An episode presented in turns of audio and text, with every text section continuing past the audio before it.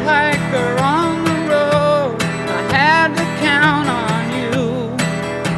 But you needed me to ease the load and for conversation too. Or did you just drive on through? سلام اینجا یه رادیو واسه جلون دادنه You didn't see me in Toronto when I first tried اگه یادتون باشه تو شروع این فصل گفتیم که علاوه بر مقاصد قرار بیشتر در مورد مسائل و معضلات سفر و سفر کردن هم صحبت بکنیم. گفتیم بیام یکم از مسائلی صحبت کنیم که زیاد پیرامونش بحثه. چند سالیه که اهل سفر باشید یا نباشید قطعا در مورد هیچاک زیاد شنیدید. تو این اپیزود قرار مفصل در مورد اینکه هیچاک چیه و تو دنیای هیچاک چی میگذره براتون بگیم. نکته خوب اینه که یه مهمون ویژه هم داریم. یکی از رفقای خوب من همراهمونه که جزو اولین کسایی که داستان هیچهاک رو تو شبکه های اجتماعی مطرح کرد. ارشاد می‌خوای سلام علیک کنی؟ سلام بچه ها چطورین؟ ایول. Then came California, where I first saw open water in the land of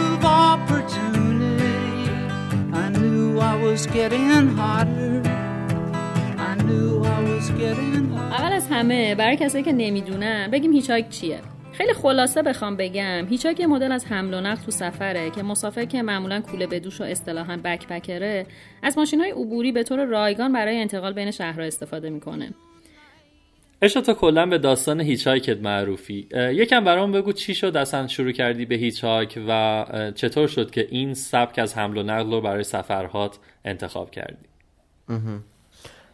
ببین بیا اول راجع به این قضیه حرف بزنیم که hitchhike چیه و راجع به hitchhike چی فکر می‌کنیم و اینا و چه تجربه هایی داشتیم. آره. و بعد راجع به این حرف بزنیم که آیا حالا سبک سفر هست یا نیست. آره. چون من خودم هم واقعا سوال دارم در موردش هنوز و به نظرم با آدمای با تجربه مثل شما میشه راجبش قشنگ حرف زد و به نتیجه ای شاید رسید.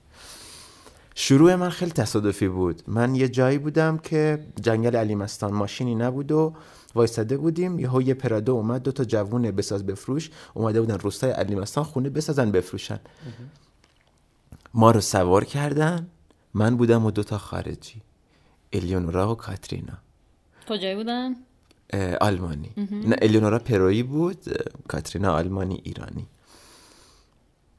منم گفتم خارجی هم دیگه که زودتر سوارمون کنن و داستانم ایرانی ها غریبه ها رو خارجی ها رو دوست آره. دارن. و بعد اینکه سوارمون کردن و تنها راه ارتباطی ما با این دوتا جوون الیونورا بود که 20 درصد فارسی بلد بود؟ اومده بود ایران ده خدا فارسی یاد بگیره. یه چیزی قبل از اینکه سوارشین هماهنگ کرده بودین یا که مثلا تو ایرانی نیستی؟ آره؟ آره. من بهشون گفتم بیا این کارو بکنیم حالا. هم فانه هم تماشا. بعدی که رفتیم آقا خیلی جالب بود. خیلی خوش گذشت. اینا ما رو بردن نهار بهمون دادن و ما کلی اصرار که بابا نکنین و دیدی خارجی خیلی گارد آره. دارن. آره آره. نکن ما راحتریم اونا هم که مگه زبون ما رو متوجه می شدن الیونورا هم دیگه خسته شده بود با این کلمات فارسی کمی که بلده. آره. هی به اینا اصرار کنه که نکن. دیگه وا دادیم. گفتیم بذار هر کار آره. آقا ما رو بردن یه ویلا برامون گرفتن. بر دریا. ما رفتیم یه آبتنی بکنیم برگشتیم یخچال پر کرده بودن از میوه و آب معدنی و. که چی؟ که خاطره خوبی از ایران به جا بمونه توی ذهن خارجی ها خلاصه اون سفر حالا به هر نحوی خیلی جالب و متفاوت بود و من خوشم اومد. یعنی اون فرست ایمپرشنی که داشت برای من و ولی بعدا با محضاد یه سفر چند روزه کاملا هیچ هایکی از اول تا آخر رفتیم. چهار روزه آره به سمت ترکمن صحرا و گورستان خالد نبی.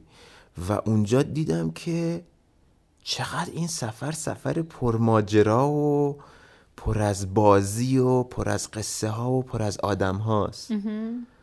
و چقدر چالش های جالبی داره و چه اتفاقات جادویی ممکنه اتفاق بیفته چه بخشندگی هایی می‌تونی ببینی. و اینجوری شد که مبتلا شدم. چرا؟ یه دلیل اصلی دیگه هم این بود که بچه من از سربازی اومده بودم بیرون تازه تموم شده بود. آموزشی. دو تا قضیه یکی پول نداشتم کلا و دو خیلی می‌خواستم برم سفر. حس کردم فنرم اینجوری توی سربازی مچاله شده و حالا یهو رها شدم. می‌خوام برم بزنم به در و دیوار و کوه و کمر و پولم نداشتم. و تازه با یه چیزی آشنا شده بودم که اینقدر پر از جادو و قصه و اینا بود. و منم که کلا قصه و بازی دوست دارم. و هیچ هایک بازی ترین نوع سفر باور کنید پس یعنی یه جوری میشه گفتش که یکی از دلایل اصلی تو در واقع اون دلایل اولیه تو به هر حال بحث هزینه بوده. بله. حداقل. الان هم هنوز همینطوره؟ نه الان دیگه اینطوری نیست. بسیار. پس به این می‌رسیم. هیچی دیگه. بعد اون سفرها شروع شد. سفرهای هیچ هایکی به جاهای مختلف ایران سفر کردم. با راننده ها کلی قصه پردازی کردیم و با دوستامون جاهای جالبی رفتیم و تجربیات جالب. و من این تجربیات رو کم کم توی اینستاگرامم به اشتراک گذاشتم. و دیدم که اقبال عمومی داره با اقبال عمومی مواجه میشه. دیدم داره فالوورا زیاد میشه. انگار می‌دونی انگار جوونا یه همچ... انگار جاش خالی بود. آره دقیقا. انگار آره انگار من تنها کسی نبودم که حس یه, کردی که یه. سبک زندگی متفاوت و یه نوع سفر متفاوت رو می‌خواستم در نتیجه آره بیشتر شدیم جامعهمون و الان یعنی من یادم اولین هشتگ hitchhike رو گذاشتم و الان هشتگ hitchhike رو بزنین 20 هزار تا فکر کنم پست میاره آره دیگه انقدرم الان روندش داره به سرعت اضافه میشه حالا بذار آره. سراغ جالب. داره میشه ماجرا Chicago. Let the last place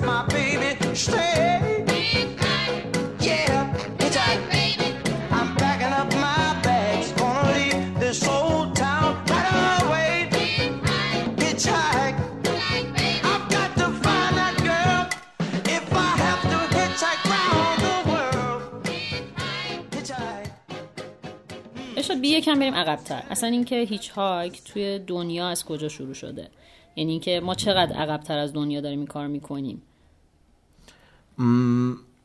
داری اطلاعاتی در موردش؟ آره ببین کلا هیچ هایک از زمانی که ماشین اختراع شده بوده. کسایی بغل جاده وایسادن این آقا هم داشت می‌رفت سمت شهر همسایه‌اش رفت سوار می‌کرد می‌برد و پولم نمی‌گرفت. می‌گفت این صندلی خالی و اینا. این بوده.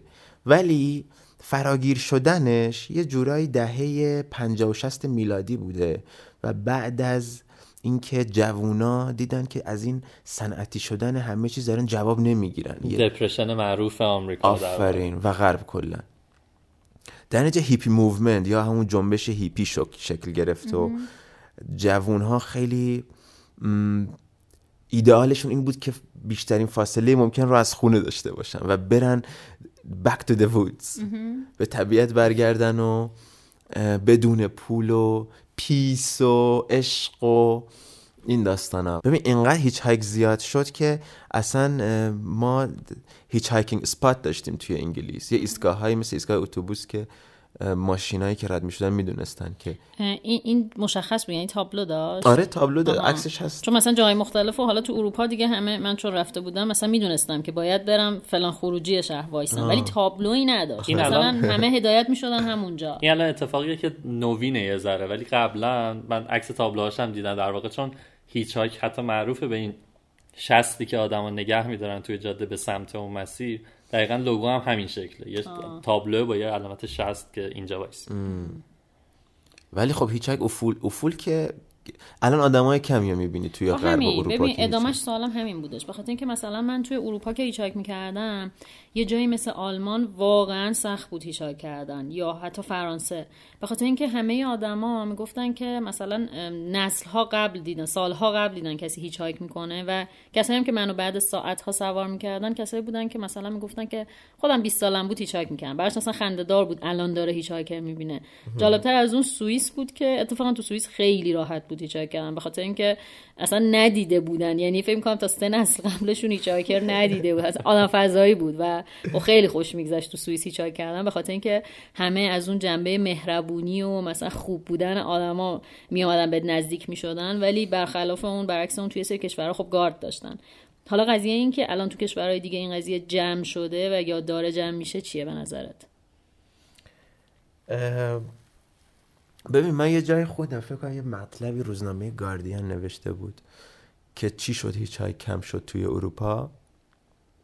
چند تا دلیل آورده بود که یکی از مهمترین دلیلاش این بود که آدما فردگرا شدن. اون ایندیویدوالیزم که بعد از اه، کاپیتالیسم و این داستان اومده و دنیا رو گرفته. آدم حوصله همو ندارن و اصلا لزومی نداره آدم با هم الان ارتباط داشته باشن. چون تو اینترنتی خرید می‌کنی تو نون می‌خری. حتی لازم نیست بری صف نمی‌دونم دستگاه های ATM اصلا لازم نیست دیگه بری بانک و این داستان رو توی صف بمونی با بغل دستیت حرف بزنی یا هرچی. و قبلا اگه ماشینا تلق طلوق می‌کردن و کهنه و قدیمی بودن و اعصاب راننده خورد می‌شد و دوست داشت که مسافری هم سوار کنه که با هم حرف بزنن و نفهمه داستان چه جوری گذشت.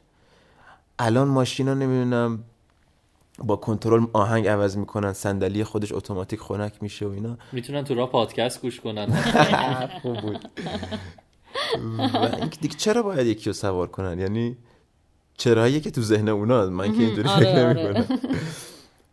و دلیل دیگهش اینه که اتوبانا خیلی زیاد شد توی اروپا و طبق قوانین سختگیرانه اونجا اجازه ندارین توی اتوبانا هیچ حرکت اصلا فکر می‌کنم چند تا از ایالت های آمریکا به صورت خاص و خیلی از در واقع کشورهای غربی هم جاهای مشخصی دارن که ممنوعه. یعنی اصلا غیر قانونیه می‌تونن جریمت بکنن که اونجا وایساده باشی دقیقا. تابلو داره اصلا نو هیچ هایکینگ یا یه تابلویه که عکس اون شسته است و یه زرد خط زده. زردر زده که یعنی ممنوعه. آره تو خیلی از تو خیلی که نمی‌دونم ولی اتوبان های زیادی هستن که اینجوریان یا مثلا خیابون های اطراف زندان ها اونجا هم ممنوعه هیچ کردن. که مثلا زندانی فرار نکنه هیچ پستم می‌ذاره؟ اینستاگرام. خیلی خفنم خب بیایم حالا برگردیم تو ایران. دندونم خورد به میز. خب. خوبی؟ آره ردیفم. خب. من بگم تو آره تو خب برگردیم به یه ایران دلیل دیگه هم داره البته اینکه هیچ هایی ارزون شد و خیلی دلیل مهمی هم است کلا سطح رفاه بالا رفت. پول تو جامعه زیاد شد و همزمان حمل و نقل خیلی ارزون شد. مثلا رایان ایر الان بلیت 15 دلاری میده از فلان جا آره. می‌خواستم اتفاقا اینم بگم. ببین من تو سفرم تا مثلا نصف راه رو هیچ کردم. بعد دیدم انقدر تو اروپا رو منظورمه. انقدری داره ازم زمان می‌گیره که اصلا نمیصرفه این کارو. بکنم. بعد می‌دیدم مثلا یه مسیر رو من مثلا بین دو تا کشور می‌تونم مثلا با 10 یورو برم با بلا بلا کار. خب چه کاریه؟ حالا سوار بلا بلا کار میشم. می‌خوام با آدما معاشرت کنم. خب با بغل دستی معاشرت می‌کنم. از با راننده معاشرت کنم. واسه همین دقیقا منم که تو اروپا مسافر بودم مثلا اتومات به مسیری هدایت می‌شدم که این کارو نکنم.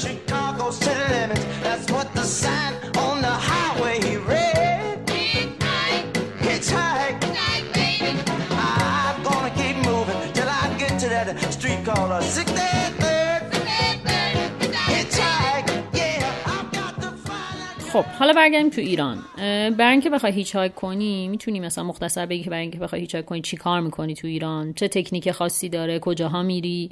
اینا رو یه توضیحی میدی؟ آره. ببین اولین نکته اینه که یه جای خوبی رو مشخص کنی برای وایسادن. و اینجا معمولا جایی باید باشه که راننده بتونه یعنی فرصت کافی داشته باشه که تو رو ببینه و تصمیم بگیره که آیا می‌خواد تو رو سوار کنه یا نه. و من خودم برای خودم یه قانون 6 ثانیه ساختم که یه جایی وای میسم که راننده 6 ثانیه فرصت داشته باشه یعنی 6 ثانیه منو ببینه. حالا بعد پمپ بنزینا بعد عوارضی ها نمی‌دونم جاهایی که کلا سرعت ماشین کمه یا حالا تو جاده ای بعد پیچیه وای نسا یه جایی وایسا که ببیننت. این یه قضیه و حالا بحث ماشین گرفتن و اینا. ببین اینجوری نیست که ما هر ماشینی که میاد براش دست بلند می‌کنیم و انگشت شست و حالا یا کارتونی که روش مقوایی که روش مقصد نوشتیم. نه اینجوری نیست. ما ماشینا رو انتخاب می‌کنیم. ما راننده ها رو انتخاب می‌کنیم. و اینجوریه که راننده که از دور میاد باهاش تماس چشمی داریم. لبخند می‌زنیم. با روی گشاده و قشنگ مشخص می‌کنیم و بهش میگیم که ما یک مسافریم. ما یک مسافر خندونیم که می‌تونیم سفر تو رو بهتر کنیم و کلی با هم معاشرت کنیم. کنجکاویشو برمیانگیزانی با این تماس چشمی و این لبخند. یعنی اولین سلام علیک تو اونجوری می‌کنی با راننده. من یه چیزی تو پرانتز بگم. اولین هیچ های منم با ارشاد بودش. و دقیقا ارشاد تاکید می‌کرد. عینک تو بردار لبخند بزن. دونه دونه هی بهم یادآوری می‌کرد. بعد دو روز تحت آموزش بودم. روز سوم گفت خب تو حالا باید بری با راننده صحبت کنی. آره عینک هم مهمه. عینک دودی یه جور مانعه دیگه بین چشم تو و چشم اون. و آها حالا یه ماشین تصمیم می‌گیره که وایسه. شما بازم خندون میری جلو با اعتماد به نفس. سلام حالتون خوبه؟ نمیری توی شیشه. توی ماشین. بهش یکم فضا میدی که سلب اعتماد نکنه این ماجرا. با یه فاصله خوبی از ماشینش با لبخند. سلام خوب هستین؟ خسته نباشین. ما ایرانگرد هستیم بدون پول سفر می‌کنیم و داریم میریم این سمتی. حالا سمت مقصدتو می‌تونی بگی حالا هر سمتی. اگه مسیرتون می‌خوره خوشحال میشیم. سوارمون کنین. خیلی معدبانه خیلی راحت. اونم یا میگه آره سوارشین یا میگه نه. بسته بگه کجایین چه شهری روستاست نمی‌دونم آدما چقدر همچین تصویری براشون جدید هست نیست هرچی یا میگن آره یا میگن نه. که این نشنیدن خودم خودشم خوبه. آره شنیدم که چه بهتر. سوار ماشین میشین. اولین صحبتتون اینه که سلام سلام مجدد. من ارشاد هستم کیمیا هستن. و شما؟ اونم خودشو معرفی می‌کنه. این است رد و بدل کردن اسمها خودش خیلی اعتماد و جلب می‌کنه و یه جورایی اولین دوستی شکل می‌گیره. و بقیه ماجرا. آره این بقیه ماجرا رو بذار من بازم بگم. چیزایی که تو تو سفر تحسین می‌کردم ارشاد این بودش که تو خیلی خوب بلد بودی با آدما ارتباط برقرار کنی. یعنی سوالایی که از آدما میپرسیدی وارد یک فضای دیگه ای می‌کرد داستانو. به جای اینکه هی بخوای خودتو پرزنت کنی مثلا هی بگی من فلانی ام من خیلی خفنم. من دارم سفر می‌کنم. من از اینجا تا اینجا سفر کردم. به جای اینکه هی بخوای خودتو بگی یه کاری می‌کردی که اون آدما صحبت کنن. و این به نظر من خیلی جالب بودش. یعنی اون آدمه حس نمی‌کرد که داره هی مثلا یه آدمی رو سوار کرده که خودش داره تعریف می‌کنه. فکر می‌کرد که شنونده سوار کرده و براش جذابتر می‌شد قضیه. اینو در موردش مثلا چیز خاصی داری بگی؟ که چه جوری آدما رو سر ذوق میاری که حرف بزنن؟ چیه تکنیکی داری براش؟ ببین به نظرم خیلی به آدم بستگی داره و اینکه چقدر دوست داره در آدم ها و در مسیرهای زندگی و در این منحصر به فرد بودن قصه هر آدم سفر کنه. چون به نظر من هیچ هایک سفر پرقصه به آدم ها با آدم ها با غریبه ها و این یک مدرسه بسیار خفنه. یعنی اون بیرون روی جاده واقعا یه مدرسه خیلی عجیب غریبه که خیلی چیزها به تو یاد میده. از صبر و از نمی‌دونم خودشناسی خورد شدن ego و همه اینا گرفته تا ego یعنی چی؟ ego یعنی خودنگاره یعنی اون تو چه تصویری از خودت داری و همون چیزی که مانع میشه که من تو رو بغل کنم. یا خود همون همون. همون در دلش می‌گوید. الان ترجیح ego حفظ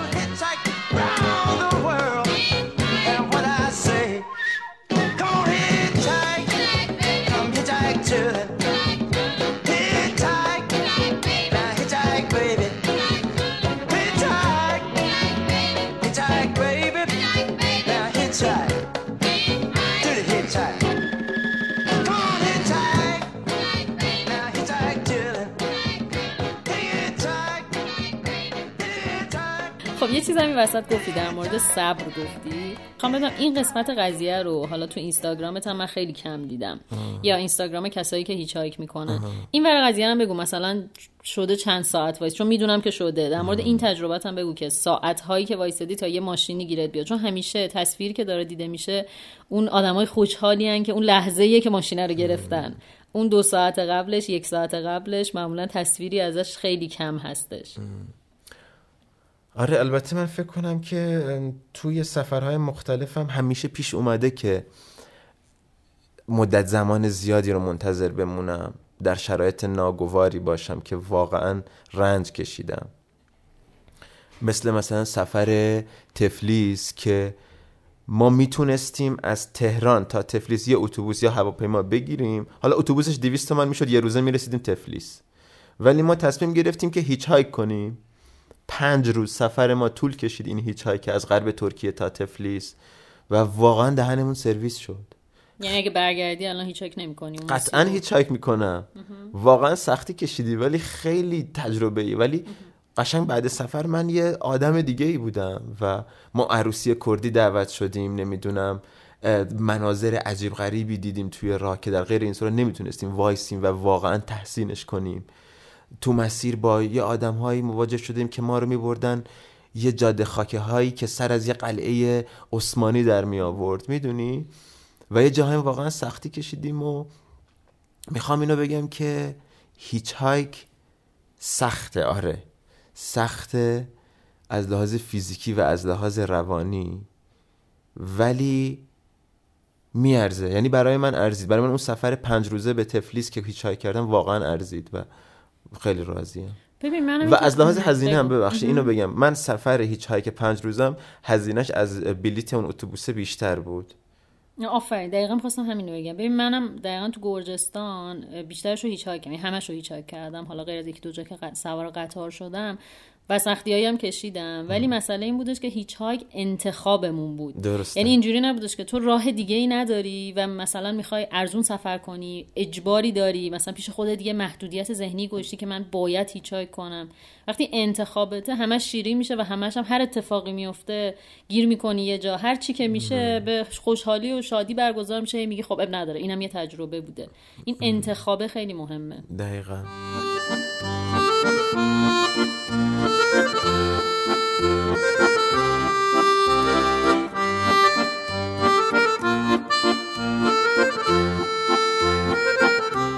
اگه فصل دوم دنبال کرده باشین می‌دونین که ما یه بخش اضافه کردیم به نام بارو بندیل که قرار توش از اینکه چطور سفر رو شروع بکنیم صحبت کنیم.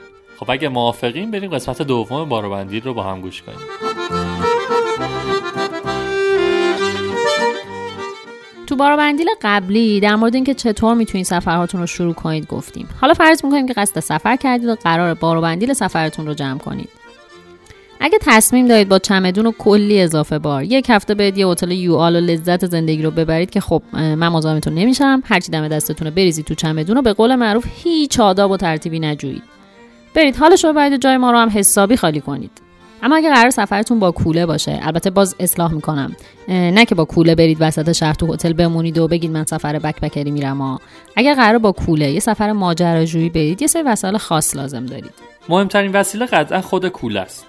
بعد از اون هم لباس مناسب به اینجور سفرها و البته کفش، کیسه خواب و چادر. خبر خوب این که تو قسمت های بعدی باروبندی قرار مفصل در مورد این وسیله ها صحبت کنیم و آخر سر هم می‌خوایم در مورد چیدن کوله حرف بزنیم. پس این آیتم های خیلی مهم رو بذاریم کنار و بریم سراغ بقیه موارد. یکی از مواردی که حتما همراهتون داشته باشید پانچوس. منظورم از پانچو این لباس های باحال پشمی که خیلی آدم ها رو خوشتیب می‌کنه نیستا. اتفاقا پانچو های طبیعت گردی خیلی هم آدم خنده دار می‌کنه. ولی واقعا نجات بخشه. موقع انتخاب پانچو حواستون باشه که حتما ضد آب باشه و اونقدری گشاد باشه که حتما رو کولتون رو بپوشونه. و در این حال اونقدری گشاد نباشه که جلوی حرکتتون رو بگیره و باعث زمین خوردنتون بشه. پیشنهاد می‌کنم پانچو و البته بقیه وسایل سفرتون رو رنگی رنگی انتخاب کنید. جدا از اینکه قشنگ و همسفرتون دلشون باز میشه توی شرایط خاص آب و هوایی و یا مسیرهای خاص امکان دیده شدنتون بیشتره. البته مگه اینکه بخوایم برین حیوانات خاص رو ببینید مثلا برین خرس ببینید یا کلا حیات وحش ببینید که اون وقت باید لباس استتار تنتون باشه. کلاه عینک آفتابی هم که از اوجب واجباته. هم خوشتیب ترتون می‌کنه و هم واقعا لازمه. توی سفر چون دائم در حرکتی معمولا یادمون میره که مراقب خودمون باشیم. پس خیلی مهمه که بیشتر حواسمون به بهداشت باشه. در نتیجه مواردی مثل دستمال مرتوب صابون یا محلول ضد عفونی کننده دست به بهانه اینکه جاگیرن و سنگینن و اینها نباید از کوله حذف بشه. شامپو و مسواک و خمیر دندون هم که تکلیفشون معلومه دیگه. همشون تو ابعاد کوچیک موجوده و فضای اشغال نمی‌کنه. یه توصیه هم برای خانم ها اینکه حتما با خودتون نوار بهداشتی داشته باشید. چون شرط ارتفاع و تغییرات آب و هوایی و سختی سفر ممکنه رو بدن و هورمون ها تاثیر بذاره.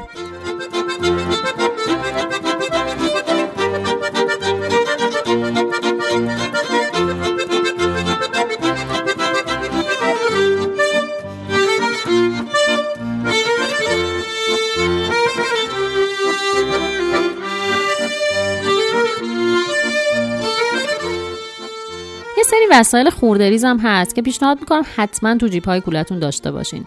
مثل هدلامپ خوراکی های خشک مثل بیسکویت و بهتر از اون آجیل یا خرما. کیسه پلاستیکی برای جمع کردن زباله ها و لیوان و قاشق چنگال منم می‌تونم اضافه کنم که باتری اضافه واسه هدلمپ داشته باشین حتما. و یه تجربه شخصی هم بگم که چاقو از این چاقوی چند کاره البته نه از این سنگیناش خیلی کوچیک و در حد سه چهار کاره بارها و بارها کار منو به انواع مختلف راه انداخته. آره دقیقا سالار. من تا قبل از اینکه چاقو بگیرم همیشه مثلا فکر می‌کنم این چاقوه یه جور سوسول بازی همه همراهشون دارن. هیچ وقتم مثلا نیازش رو حس نمی‌کردم. منتها از وقتی که چاقو گرفتم همیشه این چاقوی دستمه. آره واقعا خیلی کاربردیه. فقط اینو حواستون باشه که اگه دارین با پرواز میرین حتما چاقو رو با بار بدین بره. چون دم پرواز ازتون می‌گیرن و اون وقت دلتون شدیدن میسوزه.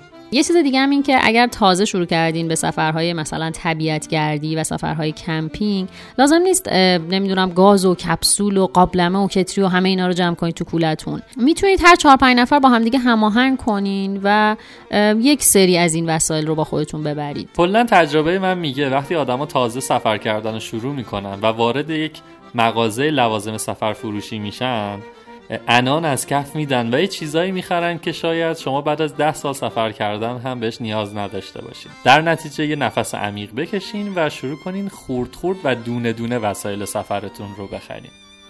دقیقا من با این توصیه موافقم. یعنی اینکه یه سری ضروریات رو با خودتون داشته باشین و کم کم به مرور رو با تجربه بیشتر برید بقیه وسایل رو اضافه کنید.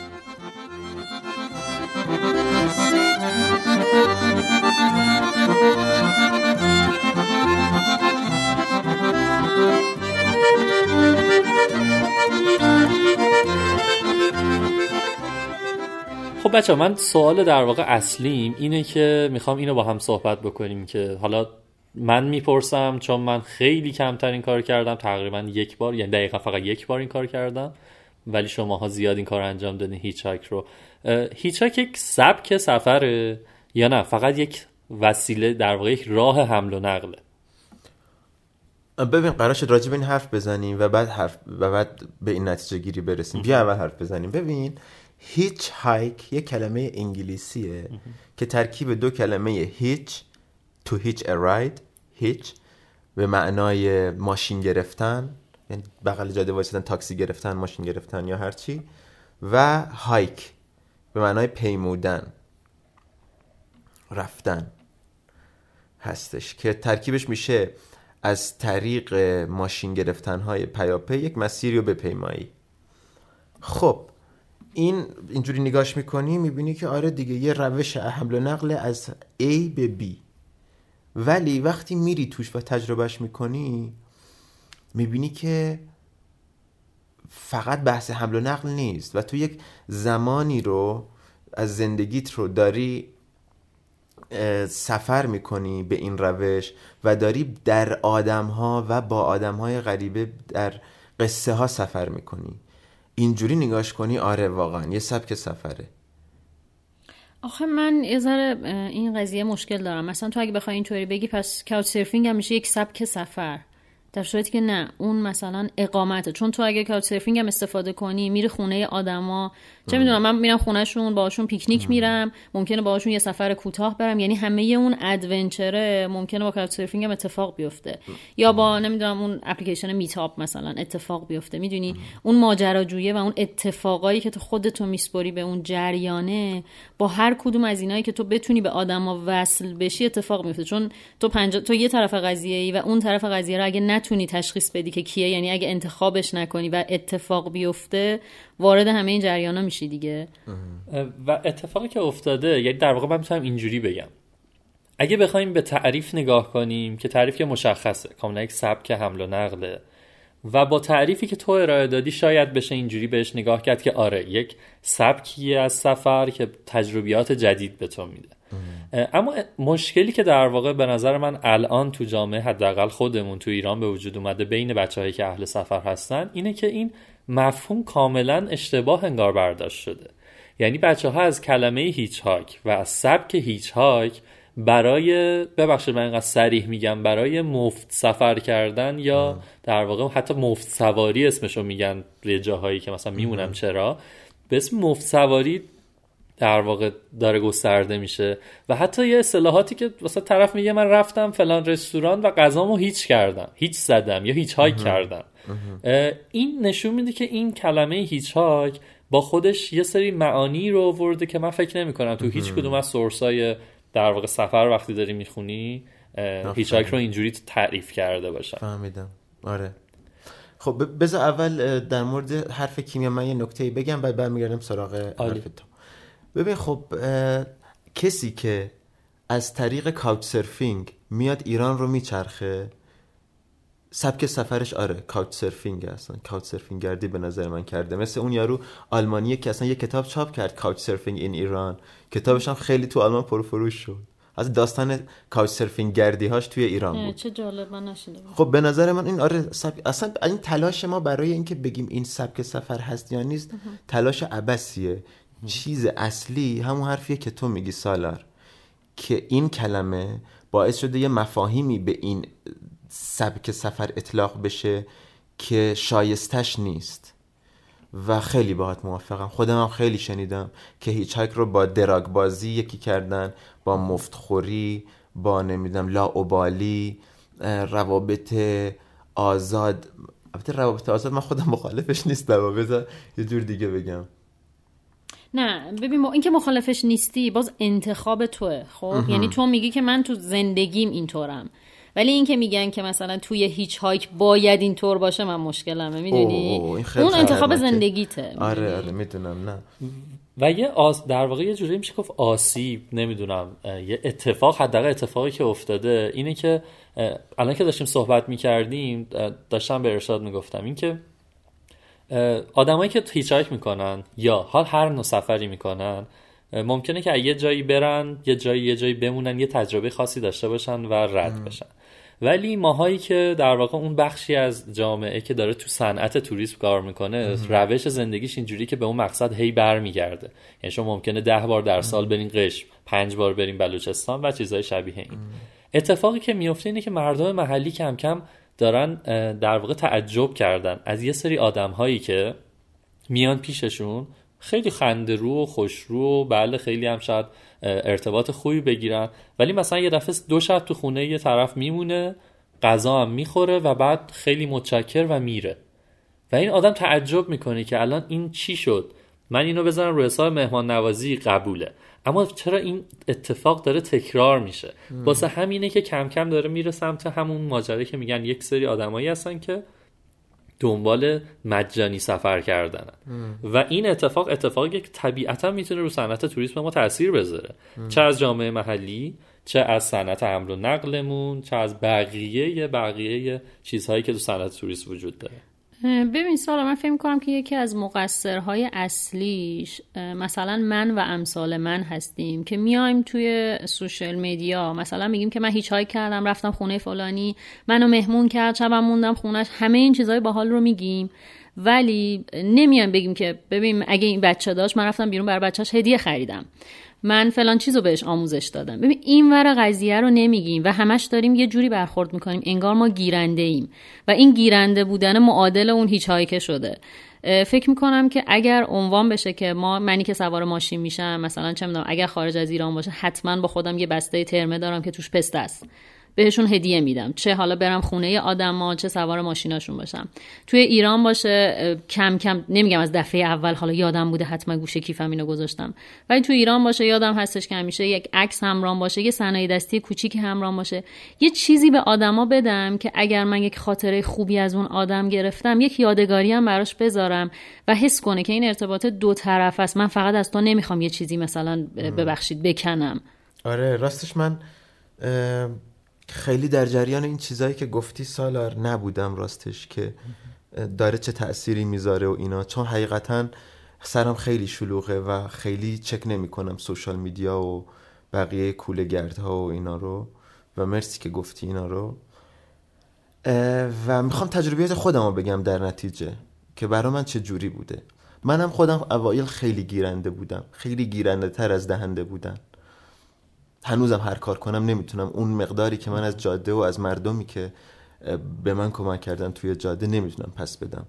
ولی بعد یه مدت دیدم دیگه اصلا اون رضایت ها رو من این سفرها نه از این سفرها ندارم. و من باید هر جایی که میرم یه چیزی هم از خودم به جا بذارم. یه رد قشنگی یه کمکی. مثلا ما رفتیم کلپورگان و دیدم که یک صنعت 6000 ساله اونجا هست که تغییر نکرده. یک ذره رنگی که این خانوما روی این کوزه ها می‌کشن رو از سنگ های اطراف اون منطقه میارن تو آب.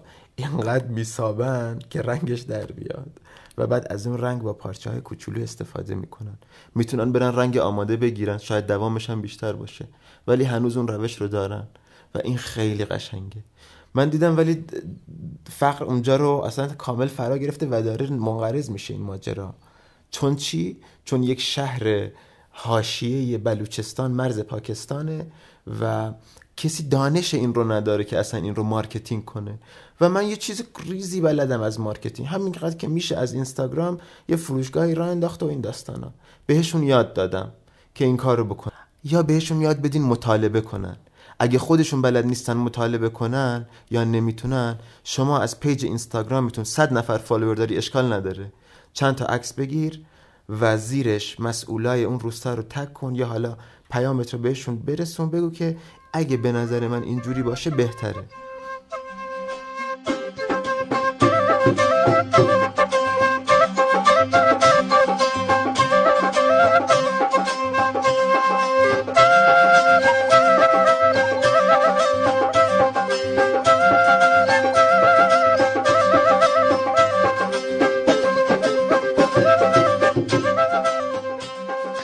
دوستان سلام امیدوارم که خوب باشین. من احسانی هستم فعال در حوزه اکوتوریسم و گردشگری پایدار. در مورد هیچ هاک اولین باری که من هیچ هاک رو مشاهده کردم اون موقع اسمش هم نمی‌دونستم این هست. در جزیره قشم بودم و مشغول یک پروژه برای آماده سازی جامعه محلی برای پذیرش گردشگران و یک ماشین محلی بود که ما رو از این روستا به روستای دیگه می برد توی راه دیدم که ماشین ایستاد و تعدادی بچه ها رو سوار کرد. بدون که هیچ صحبتی بینشون رد و بدل بشه بچه ها تق زدن به شیشه و موقع پیاده شدن و پیاده شدن و رفتن. وقتی از راننده پرسم جریان چیه؟ گفتش که اینجا چون وسایل حمل و نقل عمومی وجود نداره هر کس که ماشین داره هر کی که بین راه سوار می‌کنه و همین فقط با زدن انگشتش به شیشه یا حالا اگر بانت نیسان سوار شه اگر نه که بشینه فقط میگه پیاده میشم یا سوار میشم.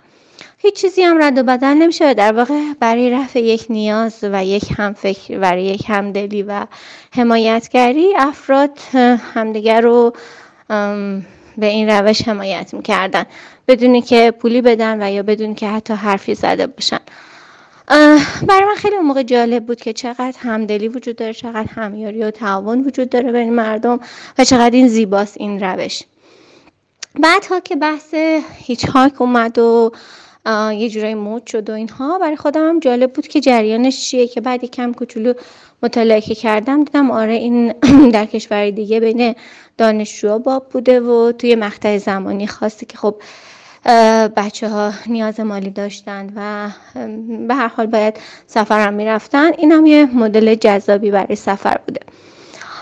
ولی اون چیزی که حالا من اصلا نمی‌خوام نقد کنم یا حالا توضیح بیشتری بدم من رجوع می‌کنم به یک حالا منبع میشه گفت بیولوژیک منشأ در واقع زیست شناسی که اشاره می‌کنه به انواع همزیستی هایی که موجودات زنده با هم دارن. یعنی اینکه موجودات زنده به سه روش با هم دیگه همزیستی می‌کنن در کنار هم زندگی می‌کنن و در واقع زیست می‌کنن دیگه. یکیش رابطه همیاریه که با هم دارن. تو این رابطه دو تا موجود هستن که هر جفتشون از کنار هم قرار گرفتن سود می‌برن. مثل رابطه شته و مورچه یا شقایق دریایی و دلغک ماهی که اینها با هم در کنار هم زندگی می‌کنن. هر جفتشون به هم دیگه سود میرسونن و کاملا برنده برنده است. یه مدل رابطه موجودات زنده همزیستیه که ببخشید یک همزیستیش رابطه همسفرگی میگن بهش. که در این رابطه یک گونه نه سود می‌بره نه زیان اون یکی ولی سود می‌بره مثل ماهی بادکشدار و کوسه ماهی. که این دوتا یکیشون هیچ آسیبی نمی‌بینه یعنی اون ماهی بادکشدار که به کوسه ماهی میچسبه با این حرکت می‌کنه و اضافه غذای کوسه ماهی رو می‌خوره. کوسه ماهی هم از این ماجرا ناراحت نیست. آخرین رابطه رابطه انگلیه که در این رابطه یه موجود زنده زحمت می‌کشه غذا درست می‌کنه تلاش می‌کنه. یه موجود دیگه بدون که تلاشی بکنه از مواد غذایی اون موجود زنده استفاده می‌کنه. حالا یا تو بدنش یا بیرون بدنش و کاملا به اون موجود زنده طرف دوم آسیب میرسونه و ضرر میرسونه. من همیشه مثال می‌زنم در سفرها. اگر که واقعا احساس می‌کنیم در درون خودمون که این ارتباطی که با جامعه میزبانمون داریم و ما مهمانشون هستیم در هر مقطعی در هر نوع سفری یک نفر ضرر می‌کنه از هر نظر چه از نظر اقتصادی چه از نظر فرهنگی اجتماعی از هر نظر ضرر می‌کنه و یکی منفعت می‌بره این رابطه غلطه. پس اگر که در سفرهایی مثل هیچهاک و هر گونه از سفرها احساس کنیم که نوع ارتباطمون و تعاملمون با میزبانمون از نوع سوم هست باید یه خورده در روش سفرمون تجدید نظر کنیم. موفق باشین و اینکه خیلی خوشحالم که همچین گفتگوهایی اتفاق میفته و امیدوارم که مفید بوده باشه حرفان براتون.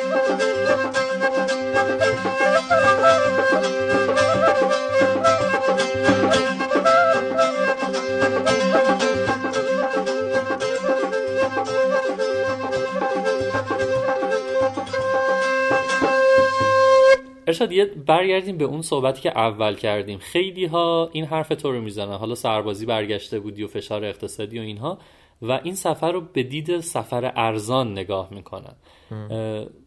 ولی فکر می‌کنم باست تو اینجوری نیست الان دیگه بعد از این همه سال. نه همون مثالی که بهت گفتم سفری که من و کیوان یه سفر 16 روزه داشتیم به گرجستان که توی این سفر ما انتخاب کردیم که پنج روز هیچ هایک کنیم.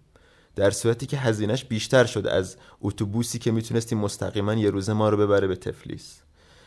انتخاب کردیم که هیچ های کنیم سختیاش رو بکشیم و حالش و لذتش رو تجربه هاش هم داشته باشیم. ما به عروسی کردی دعوت شدیم نمی‌دونم پلیس ما رو گرفت یه شهری و ما رو برد پاسکا کلی با اونا رفیق شدیم با وجود که کلی موانع زبانی داشتیم و اینا. با آدم های عجیب غریبی آشنا شدیم تصاویر عجیبی دیدیم. و الان دیگه برای من بحث هزینه نیست و اتفاقا من گرون سفر می‌کنم این روزها. گرون به این معنا که من اصلا مثلا الان برای سفر روسیه. میگم که من کل داراییم اینقدر. همشو می‌برم اونجا. خرج می‌کنم برمیگردم. کل دارم کل ثروتم. این گرونه دیگه.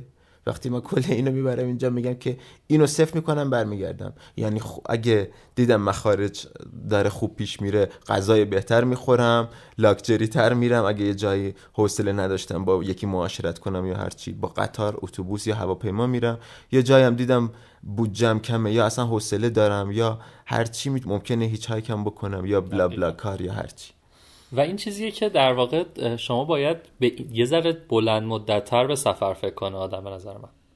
اینکه فرض بکنید همه آدمای دنیا قرار مفتی سفر بکنن. اون وقت آیا دیگه امکانی برای سفر کردن میمونه؟ یعنی وقتی چرخه در واقع اقتصاد توریسم نچرخه به واسطه اینکه من پول حمل و نقل نمی‌خوام بدم پول اقامت نمی‌خوام بدم و پول غذا هم حتی یه جاهایی نمی‌خوام بدم. خب دیگه صنعتی نمیمونه که شما بتونین توش سفر بکنید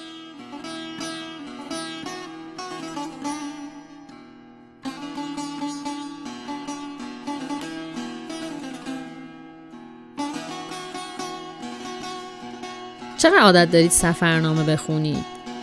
توی این فصل رادیو جولو ما تصمیم گرفتیم که یک بخش اضافه کنیم برای اینکه سفرنامه بخونیم در کنار همدیگه و سفرنامه های خوبی که وجود دارن رو بهتون معرفی کنیم.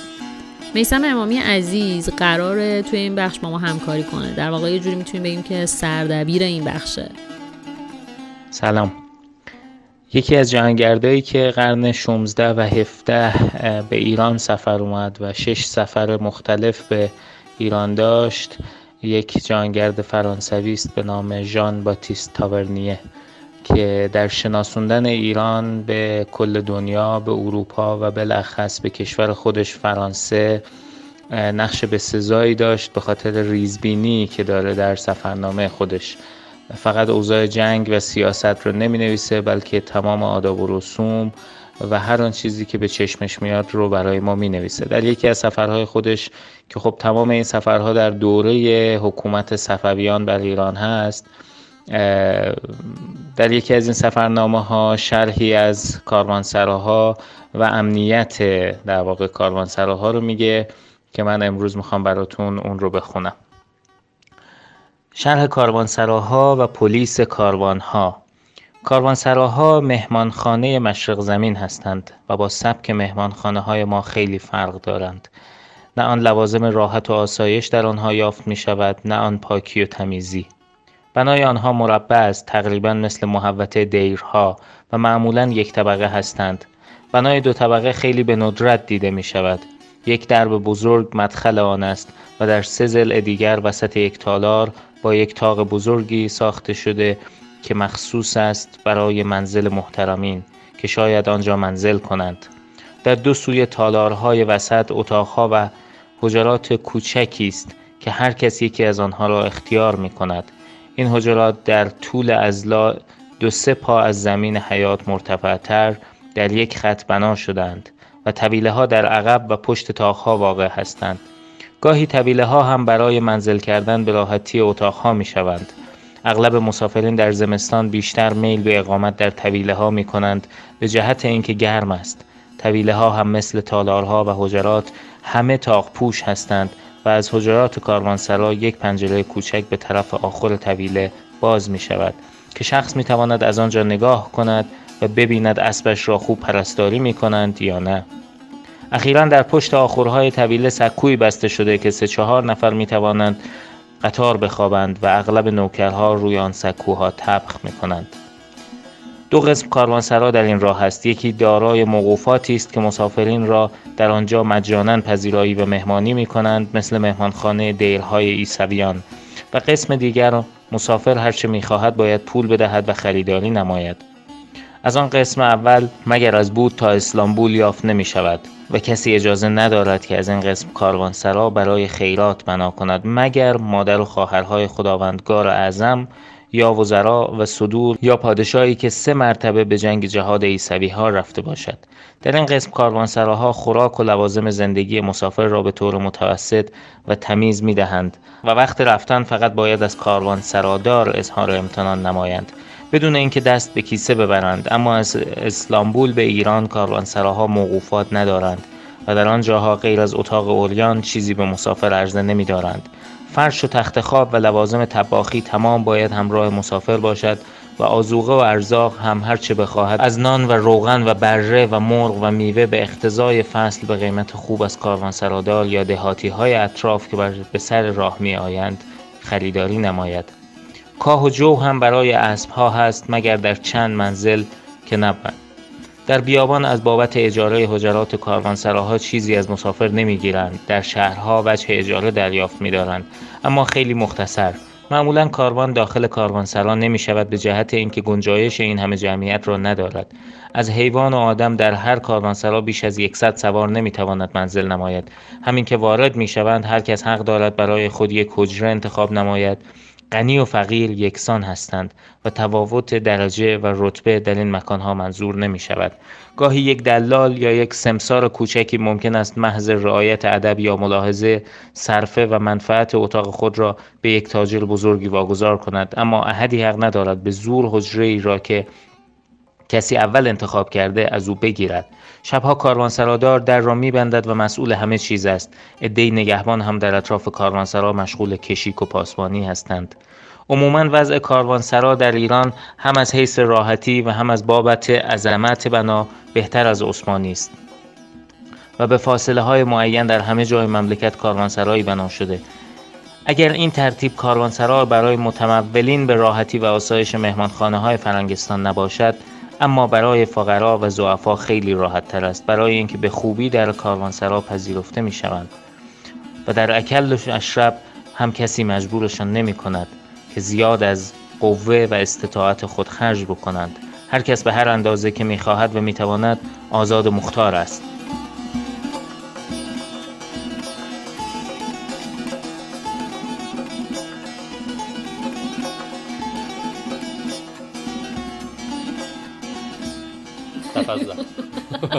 پاشو ارشاد جان پاشو زب داریم نمی‌زنه یکم بخوابی. یه اتفاقی تو همین جا- جامعه ای که داره هیچک می‌کنه میافتاده که تقریبا میشه گفت من و خیلی آدمای دیگر رو آزار میده. این هم اینه که انگار آدما فکر می‌کنن که چون هیچ هایک می‌کنن و سبک متفاوتی رو دارن نسبت به اون آدمی که چه می‌دونم مثلا با تور میره سفر یا هر چیز دیگه ای اجازه دارن که آزادی به معنای مطلق قضیه رو واسه خودشون متصور بشن. این من فکر می‌کنم که خیلی بر میگرده به اون رویه سطحی که از hitchhike توی page هایی مثل page تو ارشاد مثل page تو کیمیا و آدمای hitchhiker دیگه دیدن که آدما شادن خوشحالن و اینها. اما توی پستای شما ندیدن که شما وقتی میرین توی جوامع محلی به فرهنگشون احترام می‌ذارین خیلی کدا رو رعایت می‌کنین. و و چیزایی از این قبیل. می‌تونی بری توی یه جامعه محلی که در واقع مثلا یه مثال بزنم هجاب خیلی توش سفت و سخت گرفته میشه و آدما بهش مقیدن و بعد اونجا بری مثلا با تاپ و شلوارک راه بری. یا به عنوان یه پسر مثلا با رکابی و شلوارک راه بری. این اتفاقیه که متاسفانه من می‌بینم. اون چیزی که میگی میگه اولین هشتگ هیچ زدی و الان 20 هزار تا در واقع پست هست. خیلی خیلی زیادی از اون پست ها آدمایی که در واقع این سفر مسئولانه رو رعایت نمی‌کنن و هشتگ هیچایک می‌زنن و اینجوری میشه که توی جامعه توریسم ایران وقتی به یه نفر میگه هیچایک طرف همه گارد می‌گیرن که اینا آدمای لاوبالی که هیچ چیزی رو رعایت نمی‌کنن و فقط دنبال خوش گذروندن خودشونن آره من بود موافقم. فکر می‌کنم که هر جوری که داریم سفر می‌کنیم باید یه سری کدا رو رعایت کنیم. فکر می‌کنم ارشاد نظر تو هم حالا نمی‌دونم باز نظر خودتو بگو ولی به نظرم تو یه آدمی هستی که مدام هی میگی که سعی می‌کنی تو زندگیت هیچ محدودیتی نداشته باشی و آزاد فکر کنی. ولی چیزی که من خودم باد سفر کردم دیدم اینه که حواست به کدهای اون منطقه هست به کدهای رفتاری اون منطقه هست. در مورد این قضیه هم میگی؟ ببین آخه مگه قضیه چی بود؟ مگه قضیه قرار نبود که بریم با محلی ها زندگی کنیم. مگه هیچ سفر با مردم ناحیه مگه هیچ سفر به فرهنگ های جدید نبود؟ خب اگه تو اینجوری میخ... اگه سبک سفرت اینه که وقتی میری یه روستایی و با وانت یکی از همون روستایی هم میای اونجا پیاده میشی خیلی خندون ازش خدافزی می‌کنی با احترام. خب دیگه باید عرف اونجا رو رعایت کنی که بتونی پذیرفته بشی توسط اون مردم و اون محلی ها و اون تجربه ای که باید رو داشته باشی. وگرنه دیگه نمی‌دونم شما چی می‌خواین از سفرتون ولی من ترجیح میدم اینجوری سفر کنم. من واقعا این رو بگم که این که میگم مثال عینی دارم از در واقع آدمی که از یه جامعه محلی که حالا من اسم نمی‌برم که اتفاق بیفته که شاکی بود از اینکه گروههایی میان اینجا و اینم بگم که این اتفاق وقتی آدما گروهی سفر می‌کنن خیلی بدتر داره اتفاق میفته گروههایی میان اینجا که با حالا از نظر اون آدمی که به حال این چیزا براش عجیب بود. با پیرسینگ و حالا اون نمی‌دونست بنده خدا پیرسینگ چیه می‌گفت یه چیزایی که نمی‌دونم به گوش و دماغشون و اینا آویزون می‌کنن. بعد نمی‌دونم لباس های باز میپوشن و رفتار زننده دارن با پسر مثلا نوجوون من یا دختر نوجوون من اینا رو می‌بینه. نمی‌دونم در واقع الگو می‌گیره. و آره. چیزایی از این دست. و اون آدمه قشنگ عصبی بود. و این یک روند توی صنعت توریسم که آدما اول تو رو از تو استقبال می‌کنن. بعد بی تفاوت میشن. اما وای از اون روزی که وایسن جلوت. مثل مثلا مثال معروفش. علیمستان. دقیقا. علیمستان که اومدن جلو جاده رو. گرفتن که آقا دیگه نیاین بالا. جدی؟ آره. علیمستان مسیرش قبلا می ما می‌رفتیم از روستا می‌رفتیم بالا. انقدر روستا به گند کشیده شد آدما برای هیچ هایکرا نه. اون اتفاقی بود که توی مثلا تورها افتاد. ولی مسیریه که هر. مقصد گردشگری می‌تونه طی کنه دیگه. مثل ابیانه. دقیقا. ابیانه مثال خیلی بارزشه که الان چرا وقتی میریم ابیانه آدم آزردن؟ یعنی وقتی می‌خوای ازشون عکس بگیری با خشونت بهت میگن عکس نگیر. به خاطری که آدمایی که رفتن ازشون عکس گرفتن هفت سال هشت سال ده سال پیش این اصول رو رعایت نکردن. مثلا اینکه بری اگه بچه عکس بگیری بعد بهش بگی که عکس تو برات میفرستم خب طبیعتا تو میری اصلا نمی‌دونی این بچه کجاست چجوری بعد عکسش به دستش برسونی. و اون بچه تو ذهنش میمونه که یه آدم به من یه قولی داد که عمل نکرد. و و خیلی اتفاقاتی از این دست. و این هیچ ربطی به هیچ نوع سبک سفری نداره و دقیقاً. اصلا اه، منحصر به هیچ هایک یا چه می‌دونم با قطار رفتن با کوله گردی هواپیما هر چی نیست. این بستگی به مرام خودت داره دیگه. و اینکه چی می‌خوای از سفر تو چه ردی می‌خوای در خود از خودت در زندگی به جا بذاری. یعنی الزاما همه آدمای دنیا نباید هیچ هایکر باشن. یعنی یه سری ما آدم نیاز داریم که با تور سفر کنن. آره ببین. می‌دونی من فکر کنم این حالا این جمله که میگه همه آدما نیاز ندارن یه مسئله هم که اتفاق افتاده خیلی بر من اذیت کننده است. این داستان اینی که انگار هیچ کردن یه مداله. می‌دونی مثلا اینکه یه سری آدما می نویسن که مثلا توی page شون می نویسن من هیچ های کردم یا مثلا جزو افتخارات زندگیشونه. مثل اینه که برای من مثل اینه که یه کسی تو page ش بنویسه من با هواپیما سفر می‌کنم. خب تو اون سبک رو انتخاب کردی و هیچ افتخار خاصی نداره. آفرین ادامه بده. ولی کار عجیب غریبی نمی کنی یه بخشی از قضیه تویی که می‌تونی مثلا انتخاب کنی اون راننده ها رو به قول ارشاد و یه بخشی از قضیه همون راننده که تو رو انتخاب کردن. پس این دستاورد خاص تو نیستش. که آفرین سفر تو ادامه بده. ولی این مدال شدنه باعث شده که یه سری اهداف آدما برای خودشون تعریف کنن و عجیب باشه. مثلا من توی بل... بلوچستان آدمی رو می‌دیدم که گفتش که من تصمیم گرفتم از بندر عباس تا گواتر رو مثلا hitchhike کنم. و ساعت ها میموند کنار جاده. خب بابا حالا یه جایی هم ده تومن بده.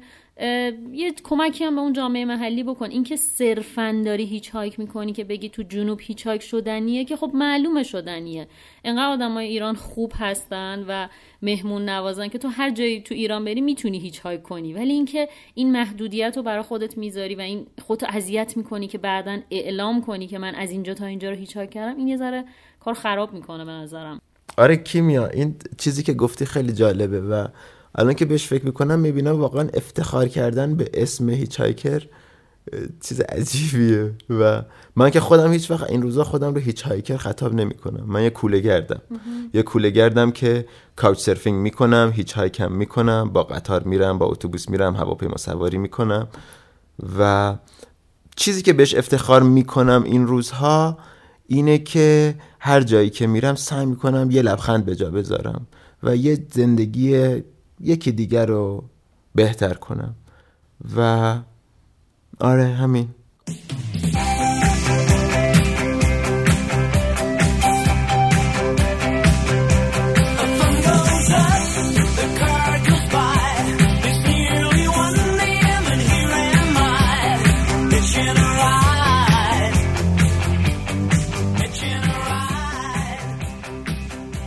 دومین قسمت از فصل دوم رادیو جولون بود که شنیدین. رادیو جولون رو می‌تونید از طریق کانال تلگراممون و همینطور اپلیکیشن ها یا وبسایت های پادکست مثل ناملیک، شنوتو، تهران پادکست، فیدیبو و غیره بشنوید